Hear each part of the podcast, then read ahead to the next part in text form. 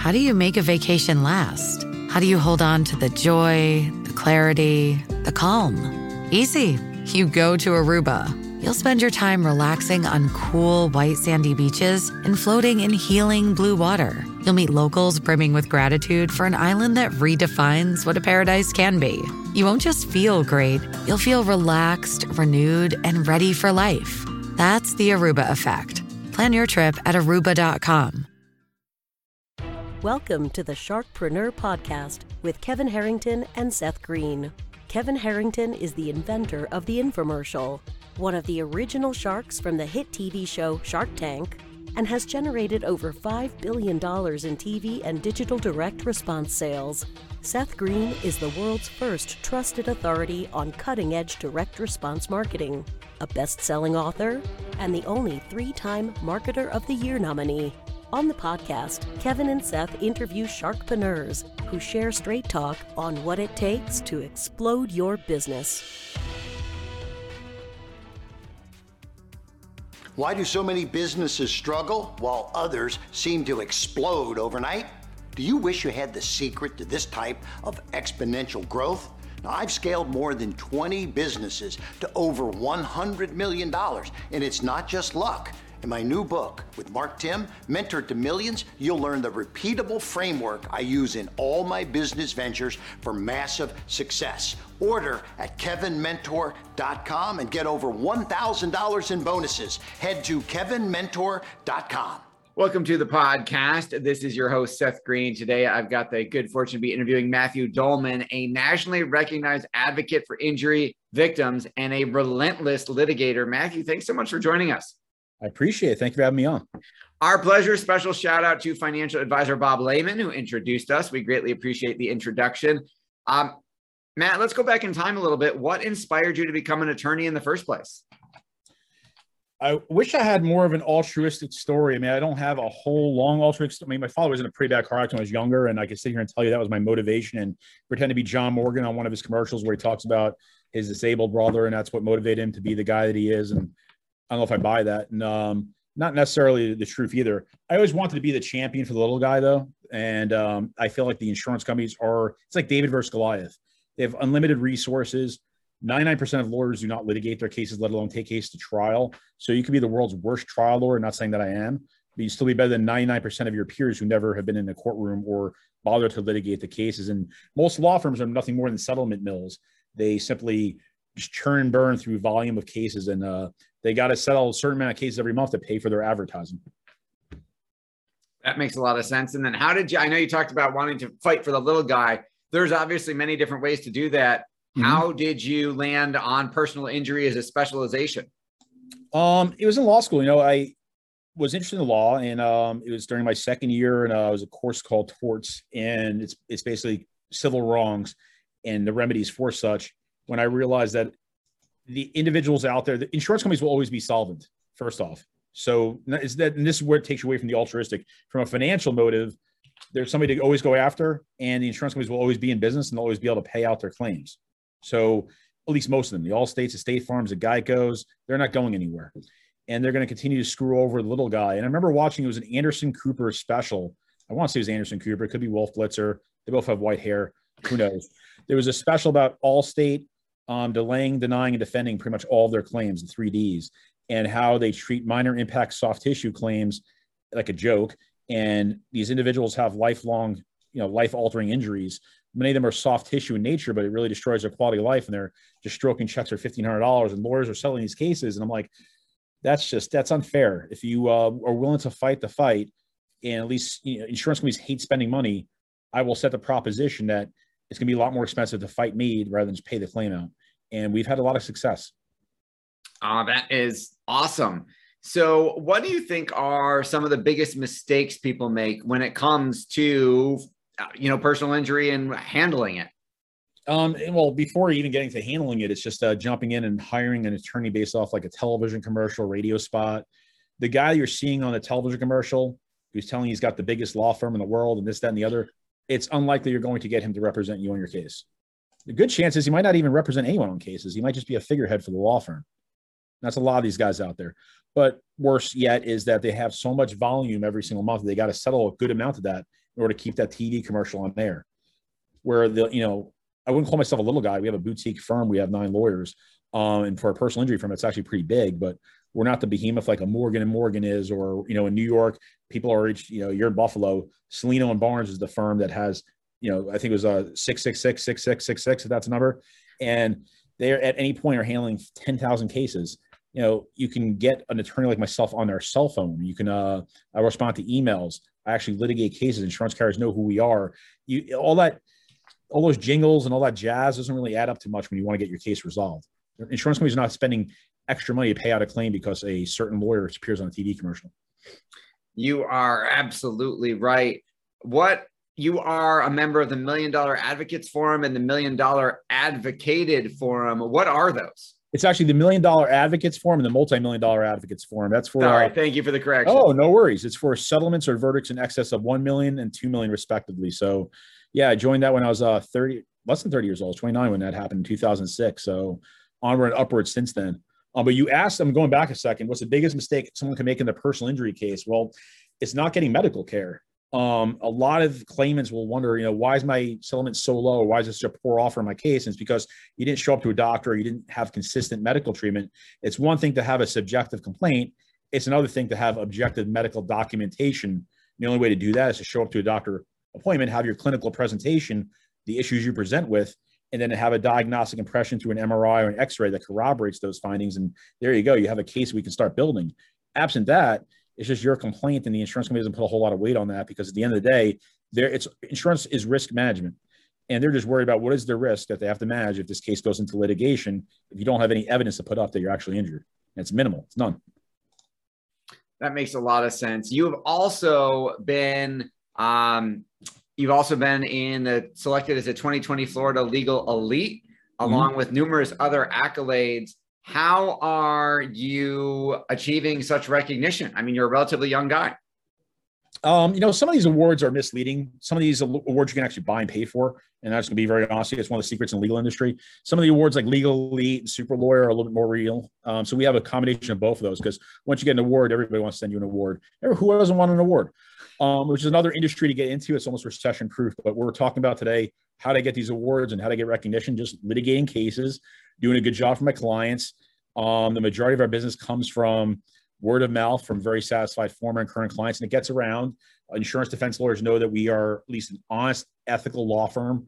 Um, we're above board. We deal with them. They're they're adversaries, but we try to work with them to get the case resolved until it becomes you know, unfeasible or they're just unreasonable, and then we just we have to go to war. But uh, defense lawyers will tell you we treat them the same way we want to be treated ourselves. That makes a lot of sense. You've also been named the top 100 trial lawyers by National Trial Lawyers, and you've been in the 40 under 40 as, as well and have a perfect score on avvo.com. Mm-hmm. How, how are you achieving such amazing results? I know you talked about not settling, but how do you do that on and maintain that excellence on a daily basis? Again, if you're willing to uh, actually be a real lawyer, and uh, litigate your cases where insurance companies are giving unreasonable offers. And if insurance companies did the right thing on a normal basis, I wouldn't have my job.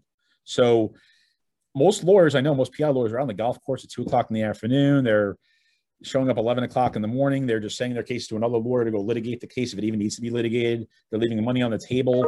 They'll have billboard to say, you know, Johnny, whatever, settled this case for X amount of dollars, but you don't know how much money was actually left on the table, which is why there's advertising misleading it's just going in and doing a good job every single day, working my butt off and not leaving money on the table. Eventually it gets around and uh, you build a reputation off of that.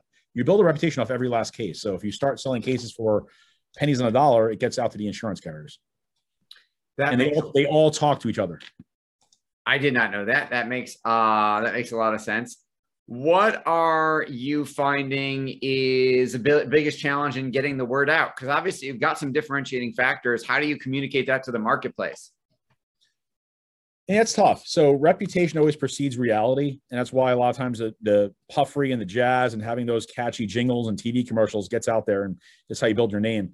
Um, what I've tried to do is just good work over the years and word of mouth, and that's how I try to spread it to the community. Now, it's tough to scale a business off of that, and we've had to obviously do some advertising as well. But we're not predominantly a television law firm. We have a few billboards. We send out a lot of mailing to other lawyers to refer us their biggest cases. Um, and a lot of physicians in the area know we do a good job and they refer us work. But for the most part, it's not mass media; it's mostly through our work.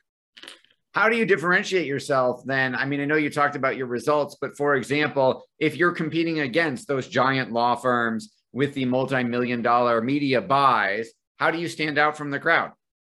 Yeah, I try to constantly put forth the message, and I do, you know, through our website and um, wherever I possibly can, that you're going to get me. You're going to get, uh, or if you get another fir- attorney at the firm, the managing partner gives you their cell phone number. That's me. You're also going to get the cell phone number of the handling lawyer at the firm. So we stress quality over quantity. You know, we're focused on providing excellent client service. We want to be the Ritz Carlton of law firms. Are we? No, but it's something we aspire to, and I think our client service is as good as it gets in the personal injury field. Uh, most of these firms, you're never going to talk to a lawyer. You're going to be dealing with a legal assistant. You're never going to meet that lawyer. Personal That's injury. complaint that we get. When we, we get hired after a client terminates a relationship with one of those television law firms, they will tell us they never met the lawyer. personal injury as a business can be interesting to manage because you don't necessarily, if it's all most of the work is on contingency, you don't know when you're getting paid. No. How do you manage that as a business owner and entrepreneur? keep enough cash on hand. First of all, obviously, don't be greedy. Um, and if you fund your lifestyle too aggressively or live beyond your means, you don't have enough cash on hand to weather the storm. So a lot of guys live like rock stars. Um, they'll have big settlements, and but in between those gigs, they have nothing coming in. You never want to make a decision on when, when and where to settle a case based on your own personal financial circumstances. So if you keep enough cash on hand that you can weather the storm and pay your bills, you can be, you know, you can be patient in litigation, which especially now with COVID, we're used to have six to eight trials going at any one point simultaneously here in Clearwater Courthouse and Tampa would be like nine of them going at once. There's one going in each courthouse. So it's a glut of cases that are not being tried. And literally that's you have to keep that money around for a rainy day. We have a credit line as well. And we try to use as little as possible, but that's what it's there for. It's to fund litigation. And then you have achieved so much success. What's your biggest challenge now? Um, to continue to grow the law firm, you know, we are continuing to evolve. What worries me going forward as a firm is that uh, cars are being made safer.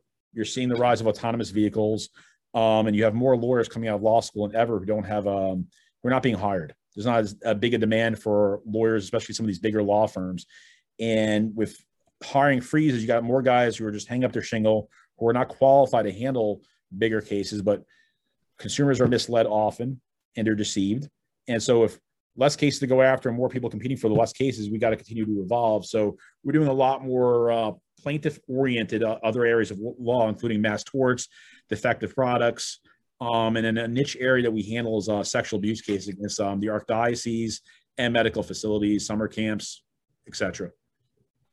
That makes a lot of sense. Your passion's obvious. What do you like best about what you're doing?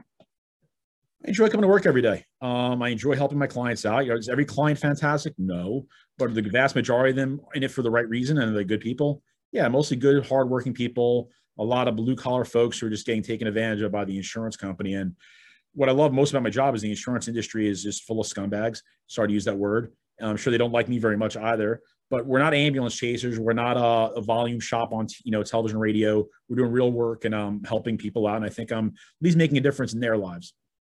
You give advice every day. What's the best advice you've ever gotten?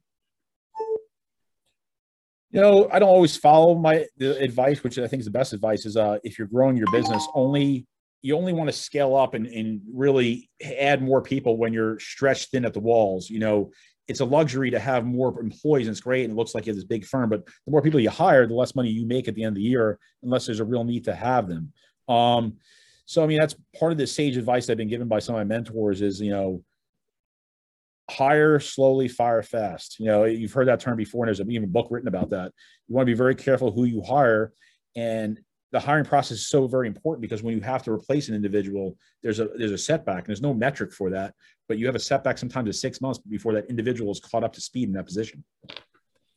Yeah, quick legal disclaimer. You are in the state of Florida. So anything we're talking about is relevant to the state of Florida. For those of you folks watching or listening who aren't in Florida, seek legal counsel that is licensed Yes. in your I've state. been, very, I've been very careful not to give any specific advice to even in Florida. This is not legal advice. I'm just more talking about marketing and what was worked for us.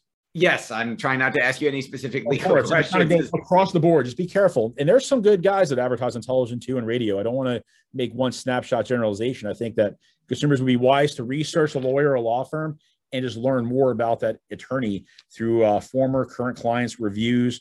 And been keep, be careful of that. A lot of individuals buy reviews. You just got to really do a full research on that individual, meet that individual, ask them what their what's their experience. Have you tried a case before a jury? How many? How many cases have you handled that are similar to my type of case? That makes a lot of sense. For our folks watching and listening who might be in Florida, where is the best place for them to go to learn more about you? Sure. It's uh, www.d like in David, O L M A N, dolmanlaw.com. Awesome. What else do you want to share that I didn't think to ask you yet? These ears are real, they're natural. Um, I'm 5'8. I like long walks on the beach. Uh, know, whatever you want to, I'm here for whatever you want. Uh, there's not much else. I'm pretty much an open book. I'm happily married. Um, I, I know you've got a penchant for giving back. Can you talk a little bit about your charity and pro bono work? Um, charity work. I mean, we've been very uh, generous with our time. Um, I mean, during Thanksgiving, we give out turkeys to the homeless and, and the poor here in Clearwater and the Tampa Bay area. We've uh, assisted with the American Cancer Society, um, Cancer and Lymphomic Society, uh, March of Dimes. Um, so we've been pretty generous over the years in contributing to those organizations. We've also uh, contributed to PETA, um, which goes both ways because they're kind of a crazy organization some some forms. But what they're doing, the overarching emphasis and their goal is pretty is admirable. Um, but we don't have to get into some of the left wing extreme things that they've sponsored over the years. But uh, we've tried to give back as best as we can. Awesome. Well, we greatly appreciate your time. This has been Seth Greene with Matthew Dolman. Matt, thanks so much for joining us. Seth, thanks so much for having me. Awesome. Special thank you to Bob Lehman, financial advisor, for introducing us. Thanks everybody for watching or listening. We will talk to you or see you next time. Do you need money to fund your idea, product, or service? Are you ready to take your business to the next level but need capital to get it done? Kevin Harrington has heard more than 50,000 pitches and knows how to help you make the perfect pitch to get the funding for your entrepreneurial dream. He's distilled the process down in his perfect pitch cheat sheet, and it's yours for free. Just text pitch to him right now at 727 888 2100. Text pitch to 727 888 2100 right now and claim your free perfect pitch cheat sheet. Text pitch to 727 888 2100 to start funding your dream today. This show has been produced by Market Domination LLC. To discover how you can have your own show completely done for you and turn it into a real published book and become the authority in your marketplace, go to www.marketdominationllc.com slash podcast offer. This podcast is a part of the C Suite Radio Network. For more top business podcasts, visit c-suiteradio.com.